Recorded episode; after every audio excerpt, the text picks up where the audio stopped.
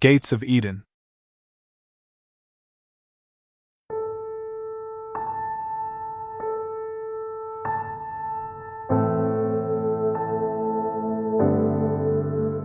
How is it, Doctor, that the most intense experiences we have ever had turn into suffocating memories, similar to certain August skies white with mugginess?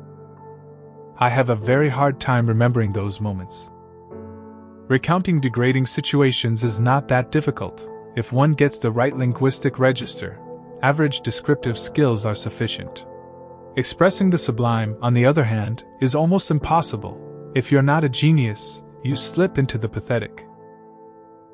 You have to overheat the thought to white heat, fuse it with the image in a visionary tilt, more than words diamond splinters whose meaning is grasped by analogy, as in Aeschylus. I would never be able to do that, not only because of my expressive limitations, but also because of that damned self mockery that desecrates everything I say and write.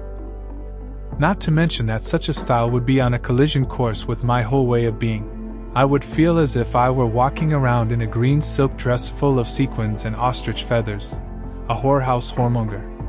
So basically, I don't know how to describe the most sublime experiences I've lived. You keep it simple, saying I have to write as it comes to me. You obviously don't understand. I cannot describe certain situations in my everyday style. The result would be awful. Worse, it would be false, because it would not reflect what I was feeling. They were dizzying heights, those in which I wanted then. I feel I have to climb higher to describe them. I feel as if I have to clamber the vertical walls of a mountain with my bare hands. And the pain of my flayed fingers is so great that at times I am forced to let go.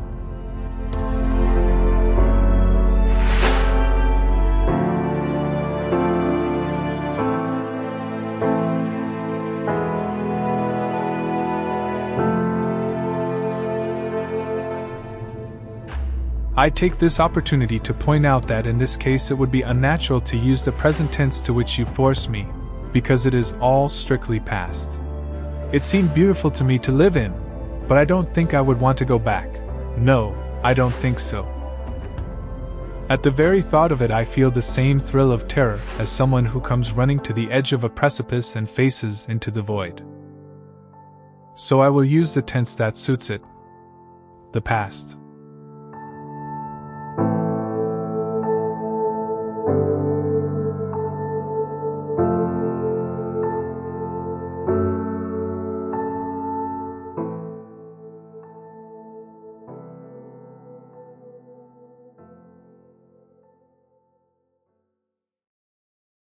After that time, Antonia and I started seeing each other every day again. We could not do it at my house, because in the long run, even under the guise of private lessons, we would arouse suspicion. One Saturday, we were reckless enough to go away for a whole day to the cabin my parents had rented in Lower San Sicario, a charming and fortunately still intact hamlet. It was the perfect place to make love in peace. Around one o'clock, as the sun shone in the clear indigo blue sky, we went for a walk along the snowy shortcut that passes through the forest and then suddenly comes out on a snow white plateau, with a breathtaking glimpse of the little village of Champlas Seguin. We walked for an hour in silence on that pristine expanse holding hands, without thinking about the effects of the glare of the sun's rays on our fair skin. It was a folly that we risked paying dearly. It was very difficult to find an explanation for our typical high mountain tan. Antonia did not show up at my house for at least three days, citing a terrible headache as her excuse, until she was able to hide her sunburn under a thick layer of foundation. My brother seemed a little astonished to see me so flushed in the face. I had to call on all my skills of simulation and dissimulation. I said that I had gone with Gertie to a friend of hers who had a villa in Kamali and complained that the sun burned more than normal even out of season, which I attributed to climate change, showing concern about it. I managed to lie with the naturalness of a consummate actor, and, I don't know how, the thing went smoothly. My parents, indeed, praised me for this initiative, which they judged a symptom of successful recovery. Antonia and I were forced to fall back on a closer and almost unsuspected destination, so we arranged to meet in the afternoon at the barn by the river, not far from where I had buried Saucepan. It was also a way to feel him close to me again. Antonia told me one day. It's a bit like having him back here with us. And I remembered once more why she, and only she, was my woman. We had done a bit of cleaning to avoid finding ourselves in the company of rats, which, moreover, was inevitable. In the country barns there still survive the native rats, the black ones with their eyes circled in white, which, as I read somewhere, have escaped the deadly Cermulati by taking refuge up high. After all, they are shy and discreet animals. I suspect they even appreciate music. The rough wooden plank floor was good enough, with no dangerous cracks, and the tile covered truss roof still held.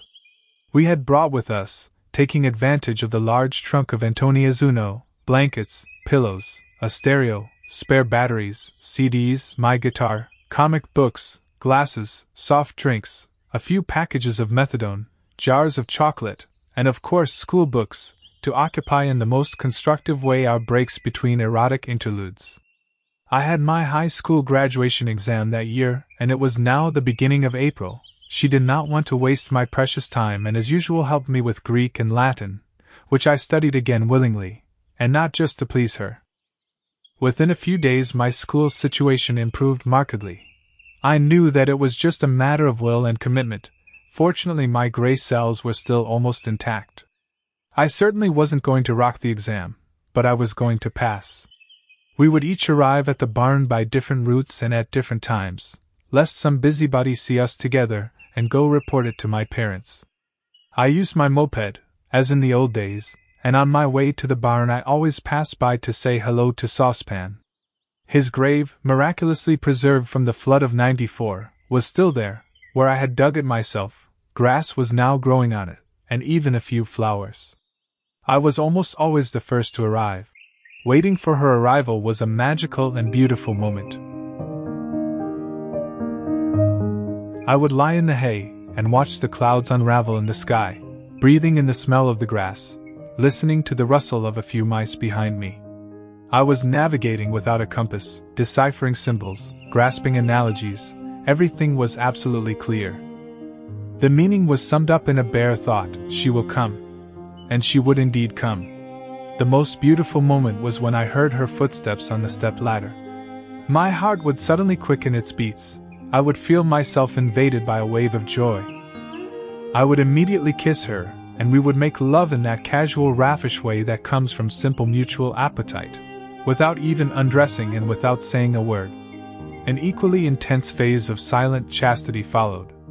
Silence was our new means of communication. We did not need words to understand each other. A glance was enough, sometimes not even that. I had stopped being jealous. I didn't care about the loose change that fell out of my pockets. I let others pick it up. I felt a sense of absolute belonging. Perhaps that was not the answer, but I no longer felt the need to search. Everything was perfect now. Chastity had a profound meaning, sex had a sublime meaning, pleasure carried with it no trace of remorse.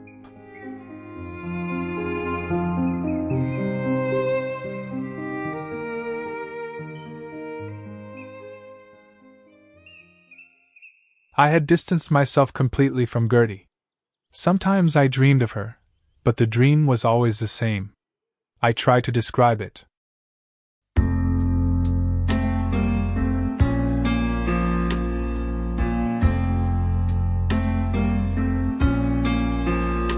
We are in bed, the stereo is playing Perfect Day, she has collapsed, I am awake and almost lucid. Instead of the ceiling, there is a low, leaden sky, the same color as the sheets. I feel the irresistible urge to go to the bathroom. Around the bed, the tide is rising, the water is murky, strange objects are floating on the surface. It makes me sick to put my legs in that muddy swamp, but I have to if I want to get off. I walk through the mud. It is dark and the shore is barely visible. Suddenly, something cold brushes against my legs. I notice that the bank in front of me is vibrating, moving, shimmering under the dim moonlight. I look closer, it is teeming with snakes. I wake up screaming, my heart in my throat.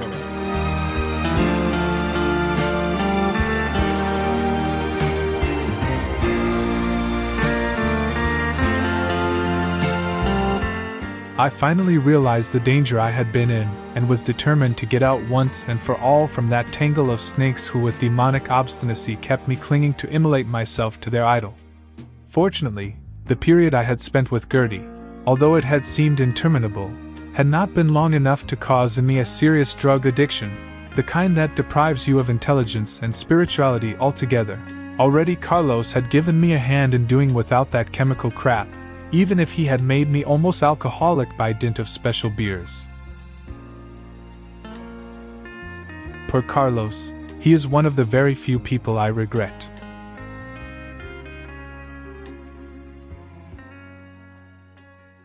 I recovered my normal physical reactions day by day. The desire with which she looked at me was the most powerful aphrodisiac for me. I felt good again, in fact, I probably was, judging by Antonia's reactions. She derived immense joy from my progress and indulged it with all the love of which she was capable. At first, when she saw signs of an impending crisis on my face, she would make me swallow methadone while stroking my hair. Soon, however, the need for that chemical support faded until it disappeared. Antonia's strategy was simple and elementary replace one addiction with another. Hers was a different and more natural drug, that fulfilled me completely. Reducing our relationship to an addiction, however, was the least of my desires. As I think I have already said, Doctor, I am not particularly given to materiality. My attraction to sex is, or rather was, because it is no longer, due to the attempt to establish a direct communication with someone, an intimate and deep dialogue. But before I experienced it, I could not know that this kind of communication is impossible with most people, and perhaps illusory with anyone. Be that as it may, with Antonia I by no means meant to communicate only in that way. I was often content to spend long hours studying with her, or, when I didn't have much to do, I would read her my favorite comic books and play all the characters. She said I would have a future as a cartoon voice actor. She would laugh like a little girl. Or I would play the guitar and sing to her. She would listen with her eyes shining, saying I was great. I actually knew I was very mediocre, but Antonia didn't understand anything about music. She was almost illiterate in that field. She liked everything I liked because I subliminally conveyed it to her, and I wanted her to like it. And I was perfectly fine with that illiteracy of hers because it relieved me of the need to talk about music to explain what in reality is not to be explained, but to be felt. So we often just stood there doing nothing and listened to music while holding hands.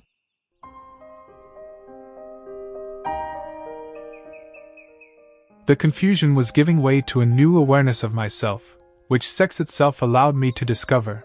It was a very different experience from the one I remembered and had already had with her. This at first did not fail to amaze me. I mastered the situation perfectly. I was leading the game now. I was becoming an adult. I had made my choice. Little did it matter if it was incomprehensible to most. Antonia, on the other hand, felt a kind of primitive panic every time I approached her to make love. Two years had passed since our previous relationship, but I kept very vivid memories of the total lack of inhibitions with which she took the initiative, of the unreserved abandon she felt with me. In that unforgettable period, everything in our relationship was spontaneous and intuitive. This is precisely why her betrayal had shocked me. I did not understand, and still do not understand, what else a woman could want in sex. I looked forward to that spectacle again, but soon I had to realize that in those two years things had changed more for her than for me. She was awed by the man she was discovering in me. I was a young man who had had several experiences, and quite a lot of heavy ones. I realized that she feared me. When I approached her, she closed her eyes instinctively, as if I were dazzling her. In the midst of my 18 years, I was really handsome, but this with Antonia was a serious handicap because mine was now an adult beauty, which she could not, so to speak, metabolize. Her little boy was gone, she desperately regretted him and harbored some resentment toward me, as if I had replaced him, as if I were an impostor. And then she feared confrontation, feared that some unexpected reaction might be triggered in me, feared that I might end our relationship once and for all, by judging it too trivial in comparison with what I had experienced with Gertie. In short, I don't know exactly what she feared. I only knew that I had to help her. Letting go for her was no longer going to be easy. I thought about dusting off the techniques I had developed with Michelle, properly purged of all their perverse content. They worked, and I thought that at least all that effort had not been for nothing. She did not resist, she let me do it with a surrendering gentleness that I have never found in any other woman, probably because she knew that for me all this was therapeutic. Every now and then I realized I was wearing her out, so I would feed her chocolate and pastries. I usually keep a part of myself inaccessible, an off limits zone where no one is allowed to enter, especially during sex. But with her it was different. I had no secrets for her, she was my woman, I belonged to her body and soul. I used to describe to her live everything I was feeling. I never managed to do that with anyone else, either before or after, and I don't think I ever will again.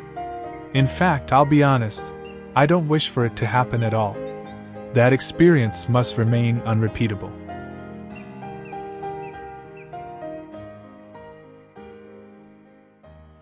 I was of an absolute recklessness, even though that of having a child was the least of my desires. I found it offensive that she would take precautions with me. I knew it was inevitable under the circumstances, but I did not accept it willingly. Nothing that came from me could be bad for her. I don't know why, doctor, but the instinct to procreate always seemed guilty to me. Don't rush to attribute this belief of mine to a pathological state. Sooner or later, circumstances will prove me right. Unfortunately, I knew I loved a trivial woman, otherwise, she would not have persisted in remaining engaged to my brother.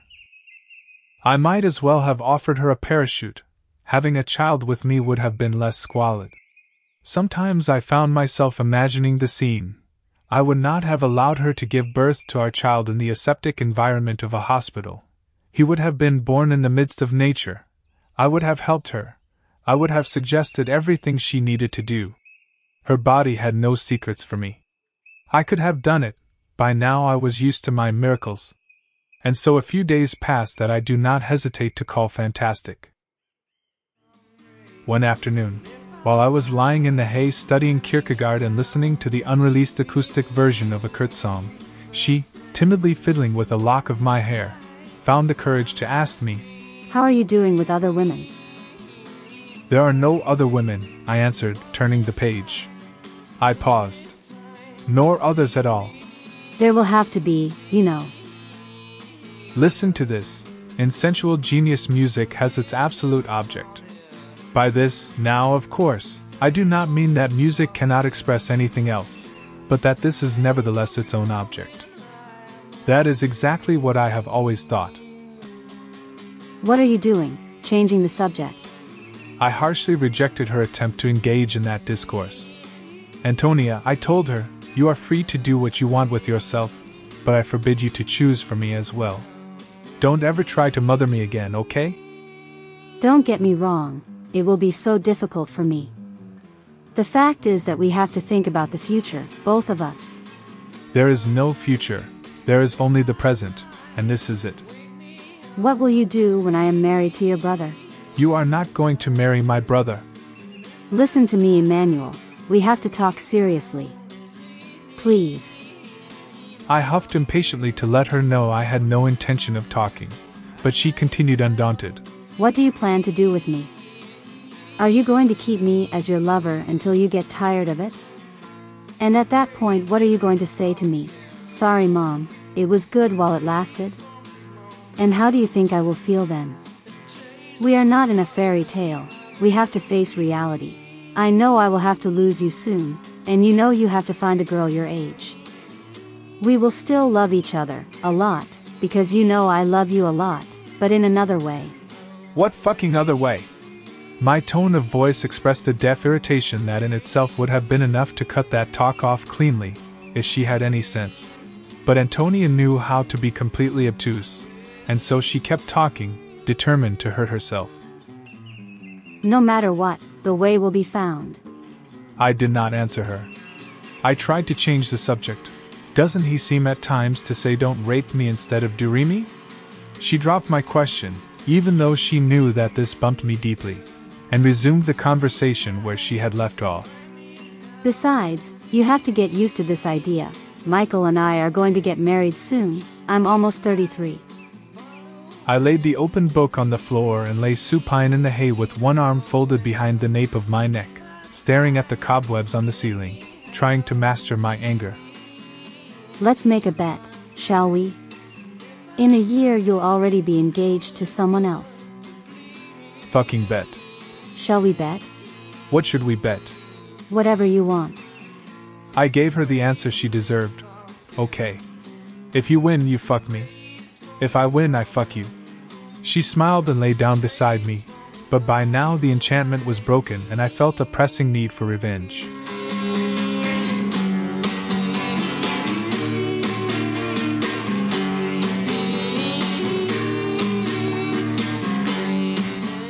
It was time to let her know who had the upper hand. I spoke to her in a rude tone. Pass me a blanket, I got cold. And stop interrupting me. I'm studying the chapter on Don Juan and I want to understand it well. Of course, sorry. I know you're being questioned in philosophy tomorrow, and then you've got the exam coming up. Not for the prof. I don't give a shit about her judgment. It's a subject I'm interested in. She raised no objections. I started studying again, and she snuggled up to me under the blanket, passing an arm around my waist. I huffed, pushing her arm away. Do you have to be so clinging to me? You take the air out of me. She shifted away from me. You know, I resumed absent mindedly, underlining with a pencil a passage in the book. I was thinking that maybe we shouldn't see each other so often. Excuse me. Seriously, Antonia, I'm beginning to feel like an idiot sitting here in the hay with you every single afternoon. I have to hang out with my peers once in a while. Not dangerous people, don't worry, simply my peers. I mean, don't get me wrong, it's not that I don't enjoy seeing you, it's just that. I let ten seconds pass before I uttered the fateful sentence. I need a pause for reflection. I said, Excuse me. I noted with satisfaction that her voice was cracked with terror. She tried to kiss my shoulder, but I pushed her away with annoyance. Excuse me, please, she repeated.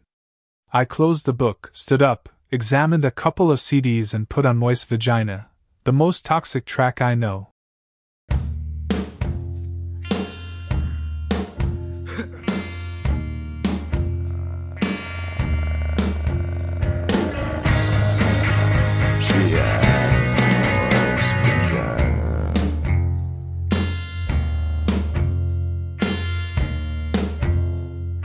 Then I stood in front of her, unbuttoned my jeans, raked up her hair, wrapped it around my left wrist, and pulled hard down.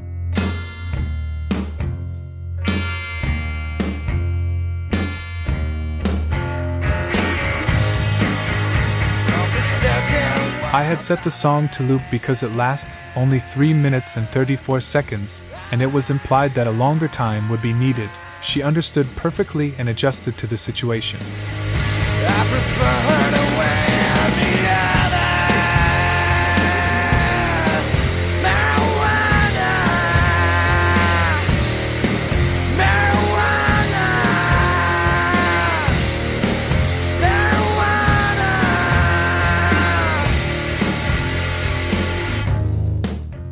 Opposite personalities coexist in me. There is the female, who can be submissive and very sweet, but there is also the male, and he is an overbearing bastard male. It is a fact that when I am offended, atavistic macho tendencies awaken in me. I let her do.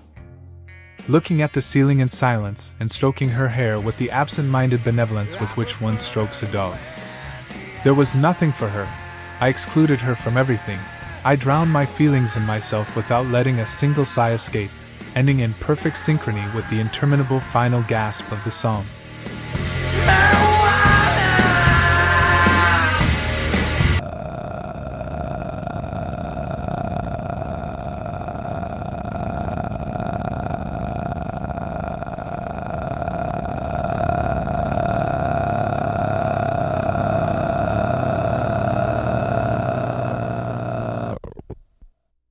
It was my way of telling her that she had been a bad child.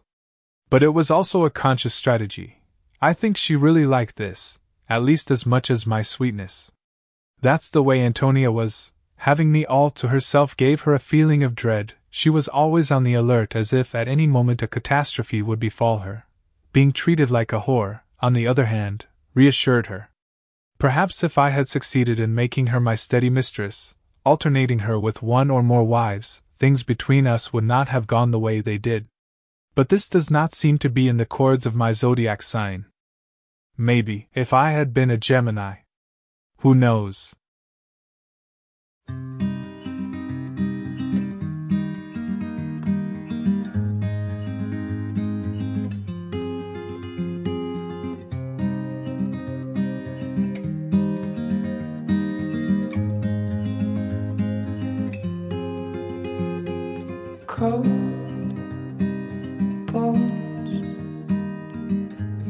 Yeah, that's my love. She hides away like a ghost.